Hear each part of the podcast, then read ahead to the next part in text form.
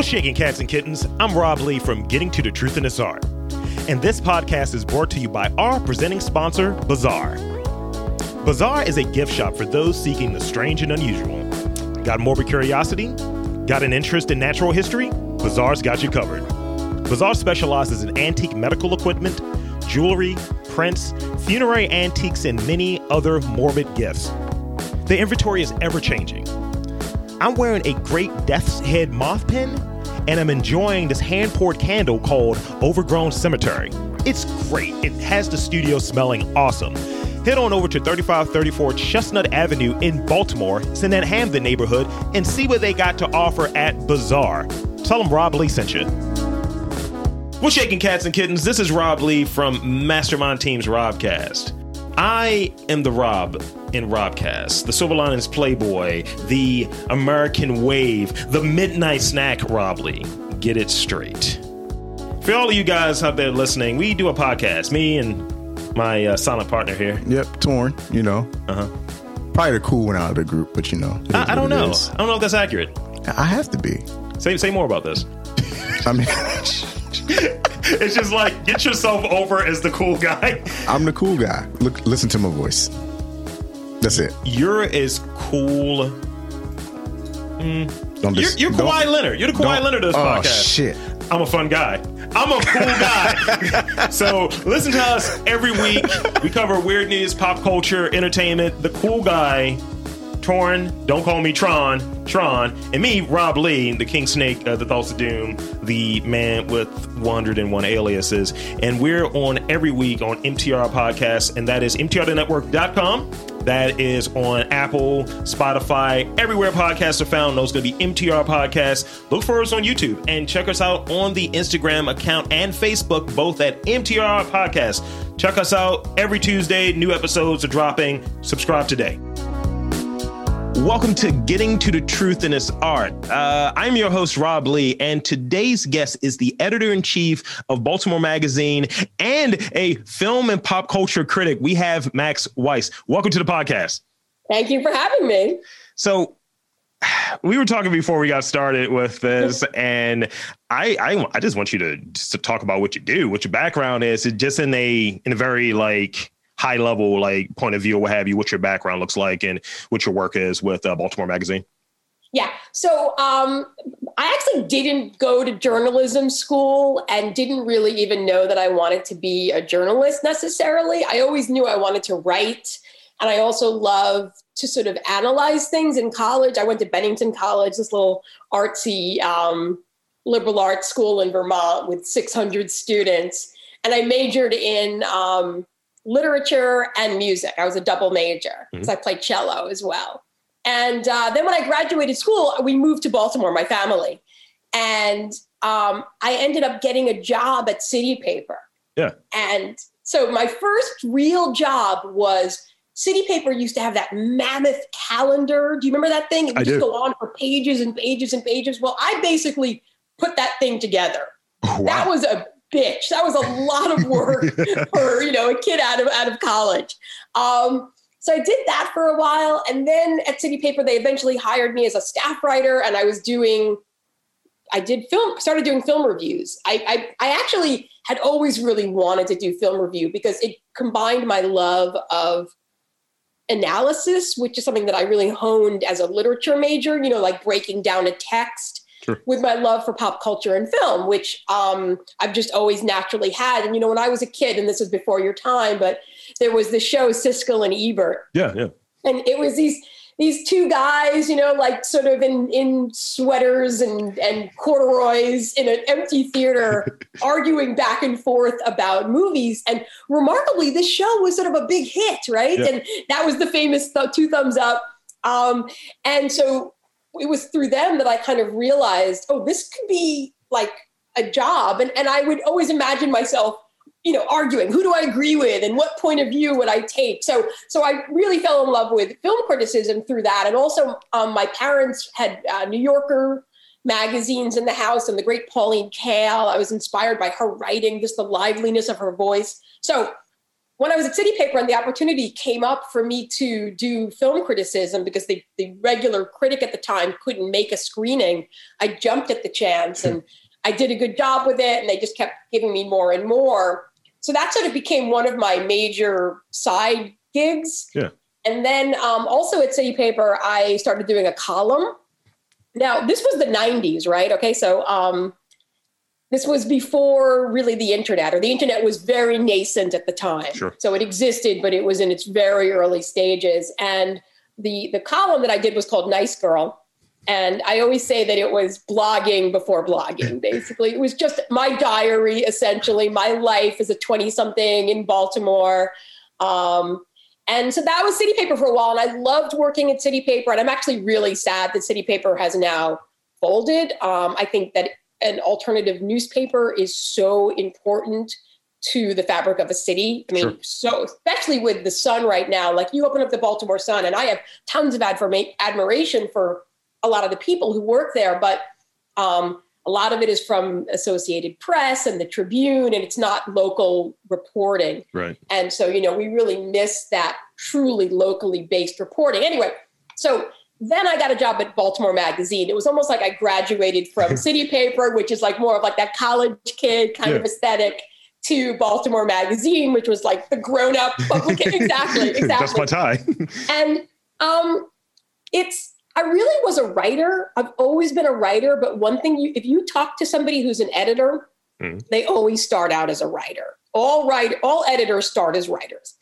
And you know, if you want to kind of move up what they call the masthead of, of a publication, you sort of you start as a writer, and then you become an associate editor, and then you become a senior editor, and then you become an, a managing editor, and finally now I've reached the top of the mountain, ah! and, I'm, and I'm editor in chief. Um, and yeah, so I've been at the magazine for almost 25 years. Wow. I know it's crazy. It's I've been there. I mean, uh, half my life basically. You know. Wow. Um, and uh, you know, I really love doing it, and um, you know, I'm really proud of the evolution of the magazine in the years that I've been been there, and particularly in the years that I've been in charge. And I have this amazing staff, small staff, but just so talented that you know works with me, and um, yeah, we create the the magazine that you see today and you know it has really changed a lot like if you were to open up baltimore magazine 10 years ago it was all what we call service journalism hmm. which is top this top that top gyms top salons top yeah. you know restaurants uh, everything we still do some of that but we do a lot more uh, substantive journalism as well. Um, I mean, I like it all, right? Like, yeah. I think that when I when I open up another city regional publication in a different city, I want to know about the lifestyle. I want to know about the restaurants. I want to know about the arts and the culture, and then I want to read, you know, long reads, pieces that you can really dive into and learn more about the fabric of the city. Sure. And so hopefully we have that good balance going at, at Baltimore Magazine. That's what we try to do one of the few magazines I read. Uh, and definitely it's one of those things I use to make it seem like I know what I'm talking about because um, when it comes to like specifically um, the, the, like the food the food side of things, like the food journalism, there, it's like, okay, I'm gonna keep stay up to date on this. What's this new place? Oh, this issue came up. And people think I'm the person that knows, like, oh, you know where all the food places are. It's like, thanks, Baltimore Magazine. I, I, yeah. I, I, cite my sources. The food scene is amazing in Baltimore, and there's just so much that you can write about it because there's so much diversity in the food scene, and it tells you so much about the culture and who we are as as as a people here in Baltimore. Yeah. And it's grown in leaps and bounds, you know. I mean, it used to be that you like couldn't get a good bagel in Baltimore. You couldn't get a good loaf of bread. You couldn't get good uh, you know, sushi, Thai yeah. food, Korean food. Now you there's just so much great food out there now. Absolutely. Um, so so it's really fun for us to cover that scene and uh, yeah, I'm. I, you know, I hate the term, but I do consider myself a foodie. so I, have seen a few posts. I was like, "Where'd you get that from?" so, um, so putting on your your your critic hat, um, what are maybe two to three skills that you rely on the most as a critic? And and I kind of I think you you touched on it a little bit. You jerked the curtain a little bit there when it came to uh, just the the analysis side of it. You know, being a person yeah. that already is a writer and already has an interest in like breaking things apart. But uh, speak on that a bit. Yeah. Um, I, the, the difficult thing about being a film critic is you're watching the film extra closely, right? I mean, you have to because you're going to be writing about it and telling other people about why they should or shouldn't watch it. Um, so that's sort of a close read of the film, if you will. Mm-hmm. And you're taking all these different things into account the, the, the direction and the, the cinematography and the acting and the everything. Um, but you also want the film to wash over you yeah. just the way you would if you were going in not as a critic, but just as like some person off the street watching a movie. Um, so to me, the true art of, of film criticism is finding that balance where you can really appreciate the film.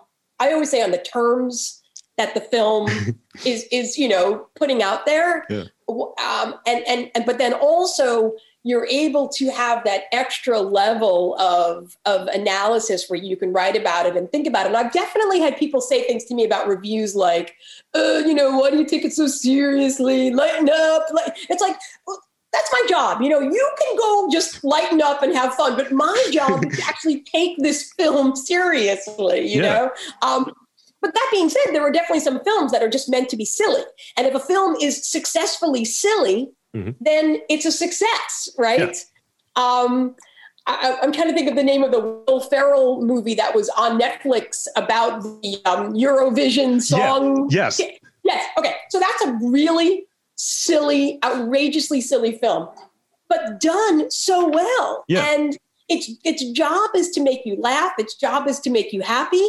It's intentionally silly, and it's successful at that. So it's really just a matter of like, is the film doing what it set out to do and is it doing well? And then the next thing I have to do is I have to sort of acknowledge my own biases, yeah. things that I'm um, personally drawn to or not personally drawn to. So sometimes I'll say, like, you know, I'm not really the biggest fan of, say, um, superhero movies. Let's just mm. say. Sorry. So I stink eye. I see the stink eye here. But let's just that's but sure. it's true. I mean, I'm a middle-aged woman. Give me a break here. Fair enough. Um, so, but but then sometimes I'll see one and I'll say, like, um, even if you think you're not going to like this kind of movie, mm-hmm. you will.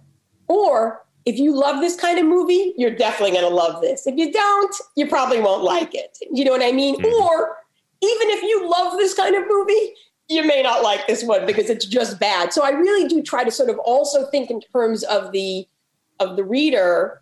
Um, you know, like definitely make it clear like yeah this isn't really my bag but if it is you might like it but even better is when i say i am not really a fan of you know like let's just say i'm reviewing get out yeah. okay i might say i don't really love horror film it's certainly not my favorite genre but even if you think you hate horror film this is an important mm-hmm. amazing film that needs to be seen no matter what your taste in film is so you know that's always yeah. when it's really fun when you can do that yeah, I, I, get that, and I think it's it's certain like uh, uh, pieces of culture that you like.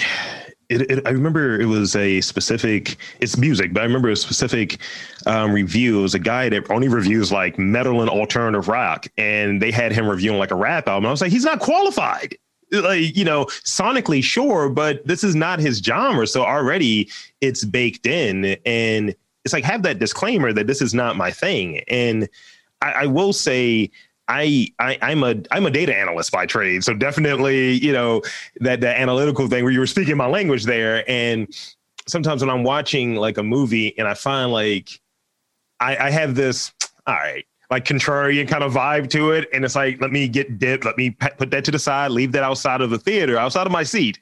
But sometimes when I'm watching a movie and if it's just okay, that was not good. That was loose. Like something like technically speaking, it's like I, always, I have this term I like to throw around called loose CGI, and I'm just like, look, this this does not work because I get a lot of flack of about um in terms of like superhero movies for sake of argument a lot of flack about like um black panther and it's like oh well you can't say that it's like well i am and i'm going to say it twice now I, I didn't like elements of that third act. It doesn't make me kill the entire movie, but it's like right. I'll point out specifically what I don't like or what I think could have been could have been different and would would have been more effective. But going back to what you said, I, and I think that that's something that people really need to key in on. Key in on is what is the movie trying to accomplish? What is the movie set out to do? If this is just a ridiculous movie and it's a goofy movie and you're not into those, why go? Because that's what the movie is attempting to be. So you're already not going to like it or have right. these biases towards it. But then sometimes for me as a critic, I consider myself a feminist. And sometimes I'll see something in a film that I find sexist mm-hmm. or perpetuating a negative female stereotype or even a negative male stereotype. So then the question becomes what is my job as a critic? I'll give you a perfect example. There's a film out right now called Nobody. Um, it stars Bob Odenkirk. Yeah.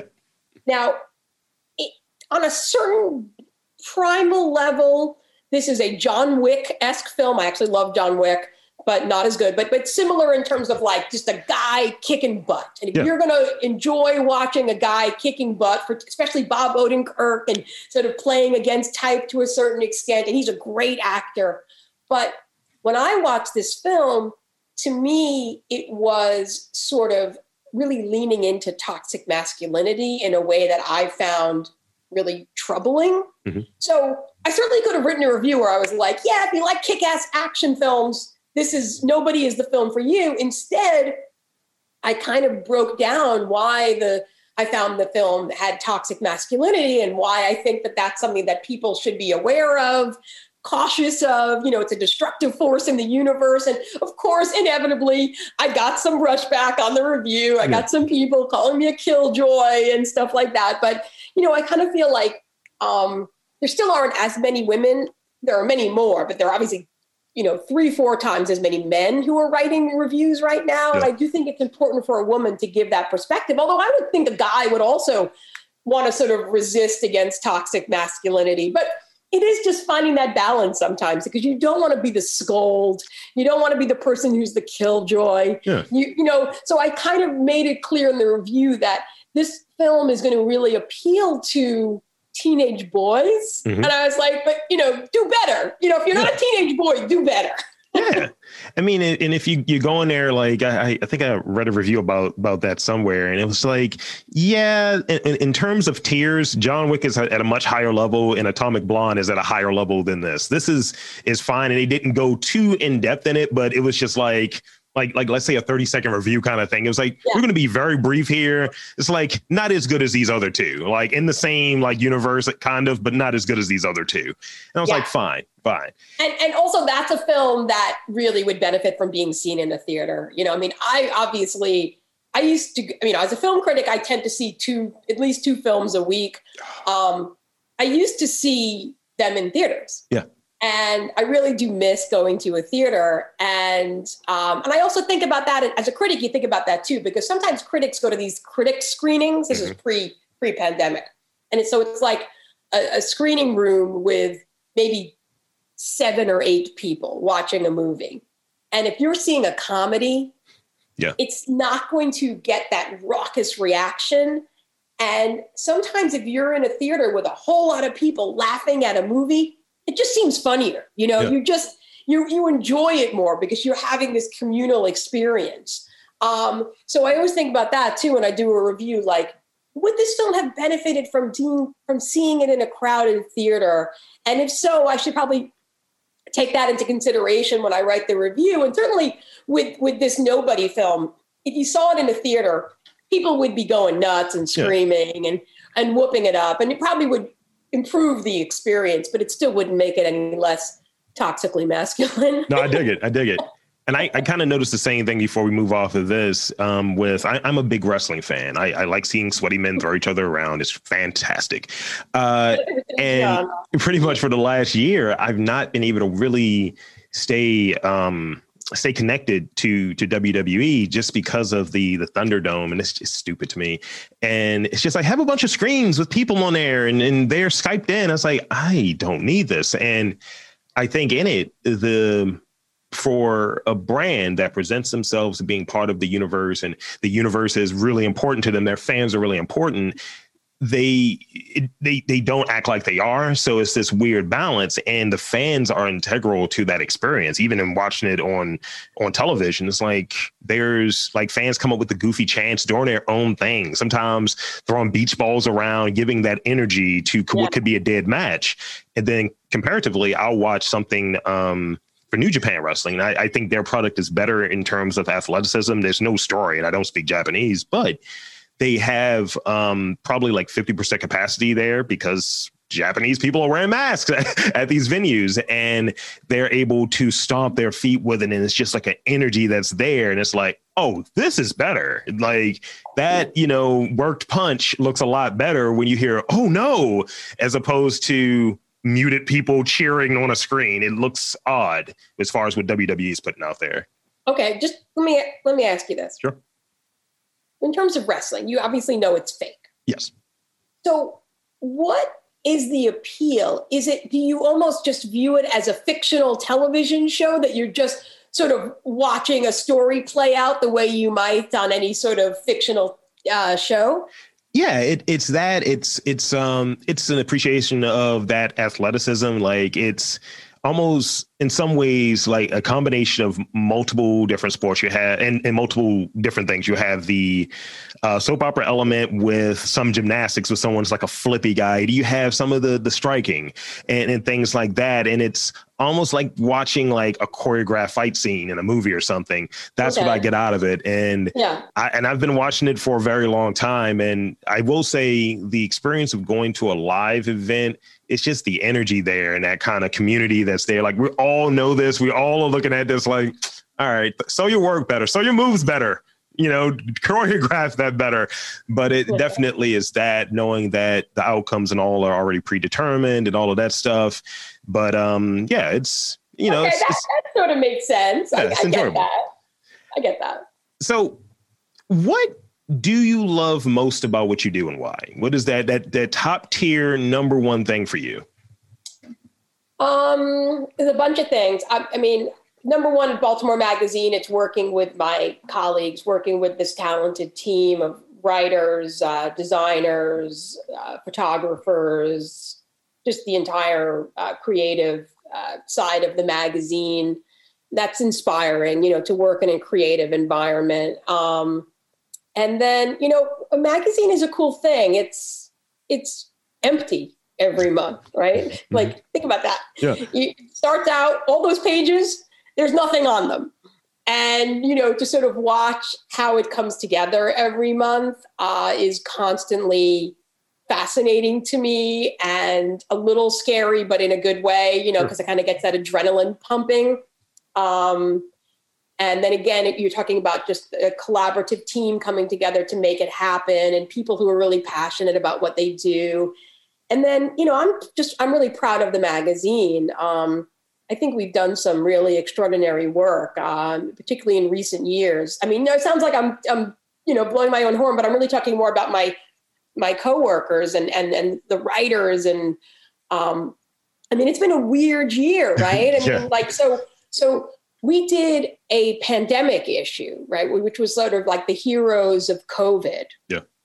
Because we plan our um, our calendar uh, pretty much almost a year in advance because we're a monthly. Yeah. So not every single story, but certainly the cover stories are mapped out. Mm-hmm. Some of the features, the longer stories, and everybody was pivoting, and yeah. so we had to pivot. So we were like doing this COVID story, the heroes of COVID and interviewing uh, frontline workers and interviewing postal workers and Amazon workers and scientists and this whole thing.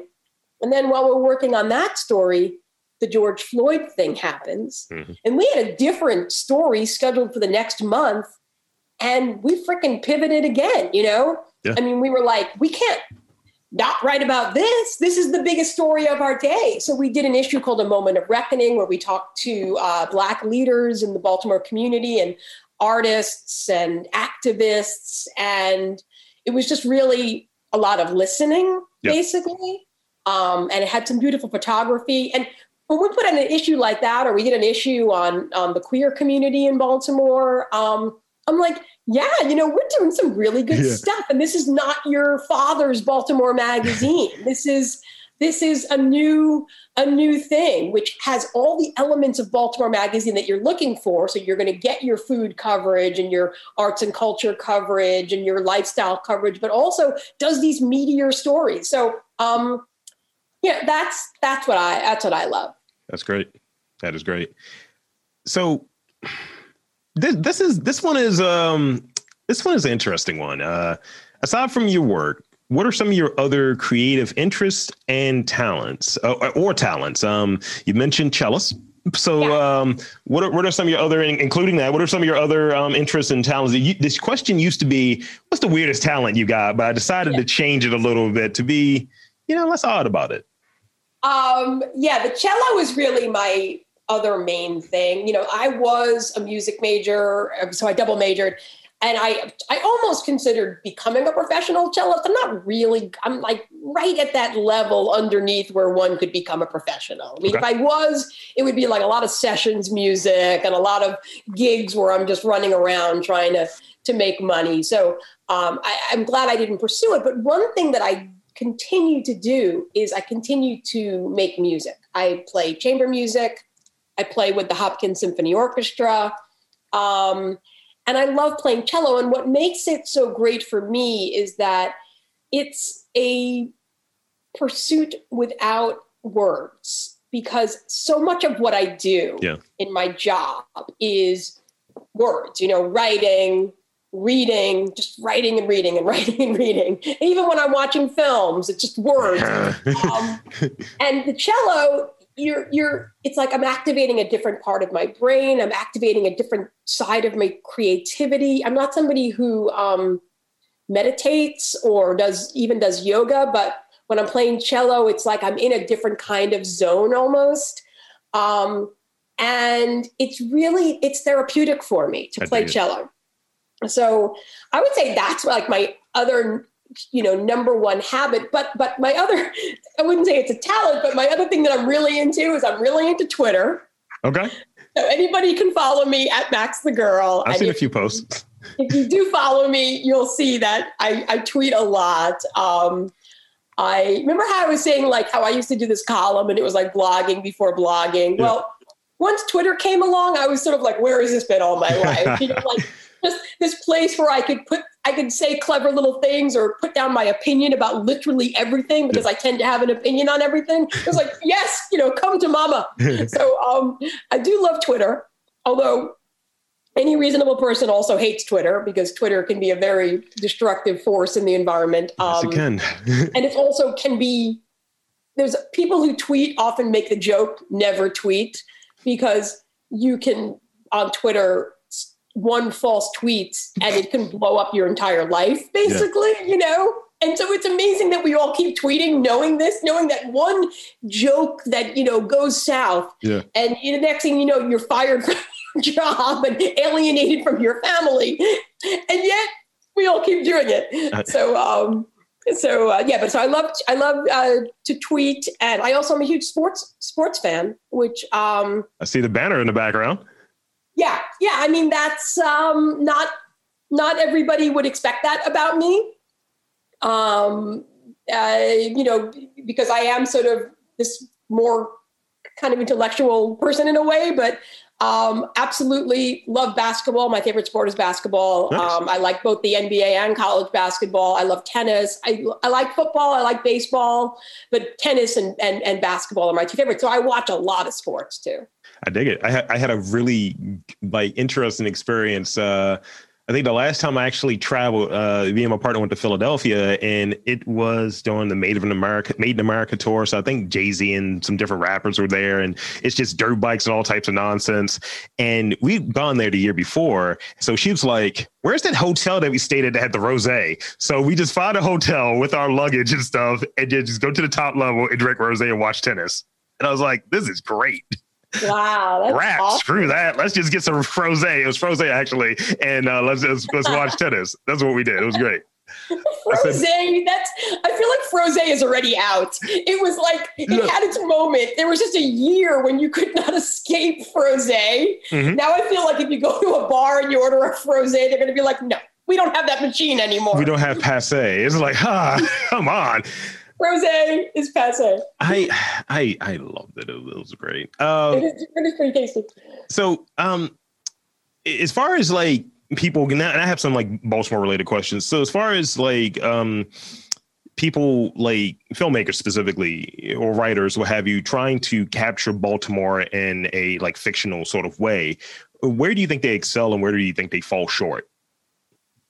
I mean, you know, the problem, unfortunately, with Baltimore is that it's not that something like The Wire is not an accurate depiction, although we now kind of realize that maybe he was a little too easy on the police department yeah, well. in retrospect. But, but you know, a lot of what The Wire depicts um, is is accurate and it's important, and you can't turn away from it. And this is something that we struggle with a lot at the magazine. Like, you want to acknowledge the reality of Baltimore, the ills of Baltimore. Mm-hmm.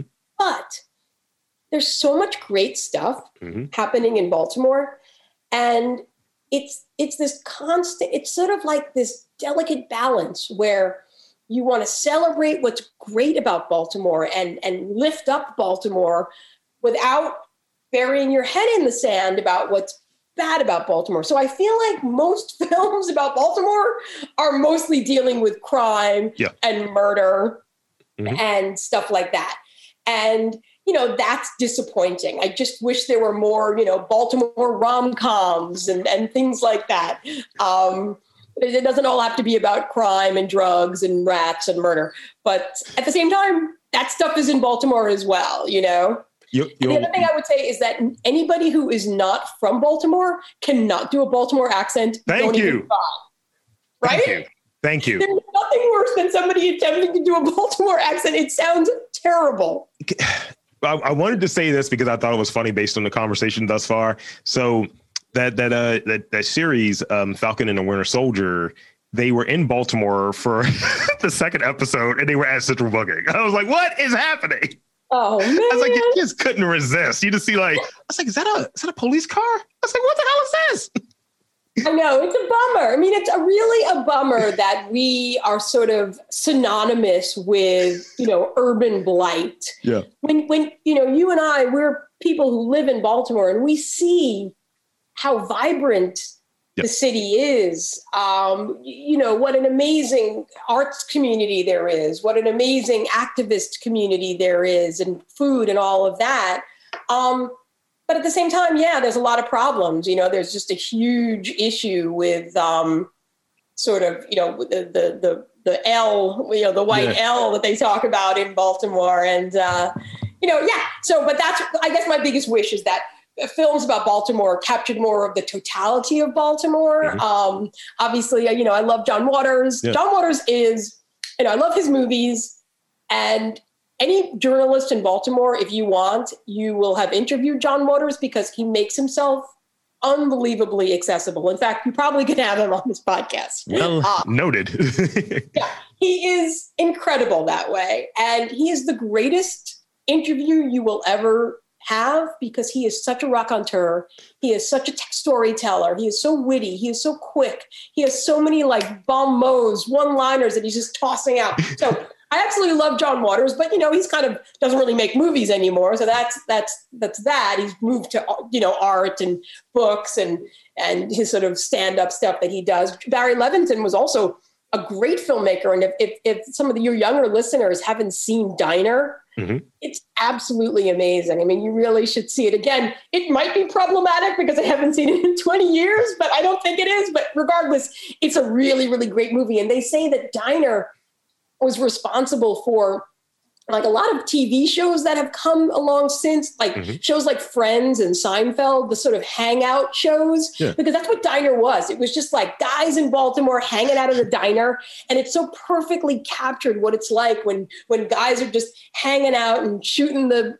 How much of I can say the S word on your podcast, but shooting the breeze, yeah. Um, and uh, yeah, but I digress, but but you should definitely watch Diner. No, I'm I'm looking at it right now. I, I have this weird bias because uh, anything that is like that, that have come out before me. It's like right, before I was born, it's like this is gonna be hard, but I'm gonna watch it based on a recommendation. It's the what is it? Uh, the, my uh, my partner calls it the White Rabbit. She's like, you got to go down a rabbit hole. Someone recommends something, you got to do it, and it always turns out well it's real. I'm just digesting the fact that you were born after Diner came out. Just let me let me process that. It was 82. I was born in 85. I don't know what to tell you. when did it come? When did the movie come out? 1982.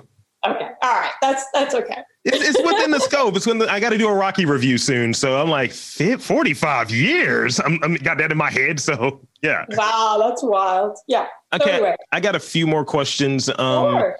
So real quick, uh, in an interest in paying it forward, what would you say the best piece of advice you've received that you'd want to share with the audience or the listeners? Um, um, let me think in terms of advice. I, I once got advice that I love. I don't really know if it's great advice, and that was mumble with authority. And the idea that's good, right? Yeah. Um, that's my my uncle's good friend Marty Goldenson, who was a, a fairly famous uh, radio personality. He was the one who told me that, and I love that.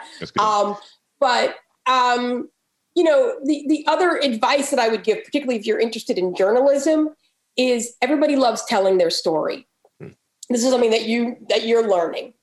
So if you just sit somebody down and start telling them, asking them about their life, and you really listen and you're really engaged and curious, you know, just be curious about about everything. Um, you're going to learn so much. I mean, I'm a talker. Like I love to talk, as you probably noted, but sometimes there's such a beauty in really just listening and let somebody else do the talking. So I, I would say that you know be be curious about the world around you would be my other my other good advice. Yeah. That's that's the thing that um, people have mentioned in terms of like this particular podcast that because uh, the other podcast I'm doing is very me just running my lips, and yeah, yeah, yeah. the other ones it's just like I'm asking questions and I'm sitting there earnestly like, tell me more, feed me more. I want to know more about you. It's like I'm putting together a dossier. And uh, what's that password again? Social Security. And um, but it's it's very interesting to sit there and kind of learn more about the guests I've had on, and it's it's it's been great. So the most interesting people are the ones who are curious about other people. Like you may think you're more interesting if you're the one who's always holding court. No, in my life, the people who are most interesting are the ones who are sort of open hearted, open minded, like to listen, like to learn. Those are the cool people, you know? That's great to hear. I have one last question, then sure. opportunity to shamelessly plug anything you'd like to plug. Uh, so you, you touched on John Waters earlier and Barry Levinson this this is I, I, put this one in there specifically because I have you on it on the podcast. Um, right. Who would you say? Uh, who or what are some of the pop culture representatives of Baltimore? I replaced the question. um. Well. Beyond, I mean, That's obviously, John and Barry do come yeah. come up right away. Um, I'm, I'm, sorry. Who are you thinking of? I, I, got nothing. Like what I what I generally run into. I used to ask this question a lot because uh, specifically on like the the black level, it's like who is the the black representative for so for pop culture, and people could say maybe a rapper here or there, but it's like it's not or really. Like Mo'Nique is from Baltimore. Yeah, or you Carmelo know, Anthony is from Baltimore, the basketball player. Yeah. But, um, yeah, it's like um, in terms of like the the breakout pop culture yeah. success. You know we, there's, there's, nobody who really like immediately comes to mind unfortunately. It's the same. There are some great filmmakers from Baltimore that I would know as somebody who really follows. There's a guy named Matt Porterfield who I absolutely love. There's a guy named Theo Anthony who's absolutely amazing. He's going to blow up, but they're certainly not household names. Edward Norton is, is a great actor, but he sort of stopped acting, unfortunately. Uh, Josh Charles is another yeah. one. Um, but man, it's uh, yeah, it's, it's, it's a rough one. Ted Davis, but he's you know it it well, he's under investigation right now for a possible alleged hit and run. So he's not somebody we want to be uh, holding up. So yeah, um, I, I, I don't I don't really have the answer unfortunately. That, that was good. I turned that question back on you. I was like, who do you think is the great uh, I mean, culture ambassador? If I was feeling like a, like I had a huge ego, I was like me, of course. But I, my ego is just so minuscule these days. So nah. But uh, yeah, I think that that's the thing, and I think it's it's it's important that um, it, I think a lot of people leave. I think that's what what part of that issue is. And this is true. It, it's like being an analyst and, or doing that critical thinking exercise. You do the five whys, and it's like, why are people leaving? Well, this reason. Why is it that reason? And so on until we get to the root of it. And you know, especially with some of the people I've interviewed, different artists and so on, it's like, well, I could do better here, or I could do better here, what have you. I could always come back, but you know they usually don't. And and and that's the thing for me when it comes to the the pop culture thing because i reached out to a guy i wanted to get this custom fitted cap and he's like in terms of iconography what's baltimore and i was like i am not putting a crab on a fitted cap and he had these really cool new york hats and had all of these different pieces of iconography and pop culture uh, uh, uh, uh representations and i was like we don't really have anything. It's already going to be an Orioles hat, but what can I put on there that's synonymous with Baltimore that really gets us over that looks cool? And I always run into that, especially being here as long as I have. It's like, what's the thing? Why aren't we popping? No, but you're right. Like I was thinking about like people who have left. Like you take somebody like TT the artist, right? Like just when she was starting to sort of blow up in Baltimore, mm-hmm. she moves to the West Coast. You know, and she she made a, a great movie about club uh, music in Baltimore. Yeah. Um, there used to be a band, Animal Collective, and yeah. they moved to Brooklyn. And it kind of bums me out, right? Like you see them as like being described as a Brooklyn band, and it's like, no, they're from Baltimore. On the other hand, Beach House moved to Baltimore from yes, the West did. Coast. Yes, they like did. That about them. But yeah, it, it is it is depressing when our best and brightest move on to you know uh, the, the, coasts uh, because so much is happening here in Baltimore. I always, you know, I grew up in New York actually. Um, and the one thing I love about Baltimore is that you can really do it here. Like anything you want to do, you can do it here. If you want to put on a play, you can put on a play. If you want to, you know, go to a poetry slam and read a poetry, you read a poem, you can do that. And it's accessible in a way. And you can make a name for yourself here in Baltimore, which I absolutely love. But um, sometimes if you want to move beyond Baltimore, why would you want to do that? But if you do, yeah. you, you, tend to leave Baltimore, and that kind of bums me out. Yeah. So same, and I I'm glad we were able to have that in there, and it's uh, maybe something for for people to kind of grow on and really consider. So, yeah. thank you. Um, pl- please shamelessly plug uh where can they find you plug the social media plug uh baltimore magazine all the good stuff i mean just okay. ridiculous um, I feel like I have already, but I will say, okay, BaltimoreMagazine.com is is the uh, magazine's website. Um, tons of new content all the time, including my movie reviews are there. But better still, subscribe to the magazine. It's so cheap to subscribe. It costs like 12 bucks. Like each individual issue is 5.99, but you can get 12 issues for 12 bucks. So think about that. It really if you pick up the magazine twice a year, go ahead and subscribe.